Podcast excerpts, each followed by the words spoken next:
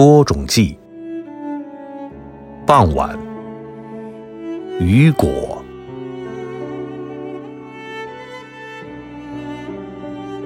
这正是黄昏的时分，我坐在门楼下，观赏着白昼的余晖，照临工作的最后时光。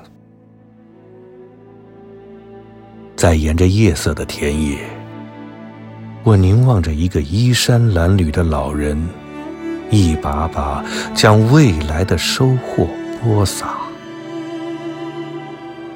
他那高大的黑身影，统治着深沉的耕地。你感到他多么相信光阴的有意的飞逝。他独在大野上来去，将种子往远处抛掷，张开手，又重复开始。我呢？幽暗的旁观者，沉思着。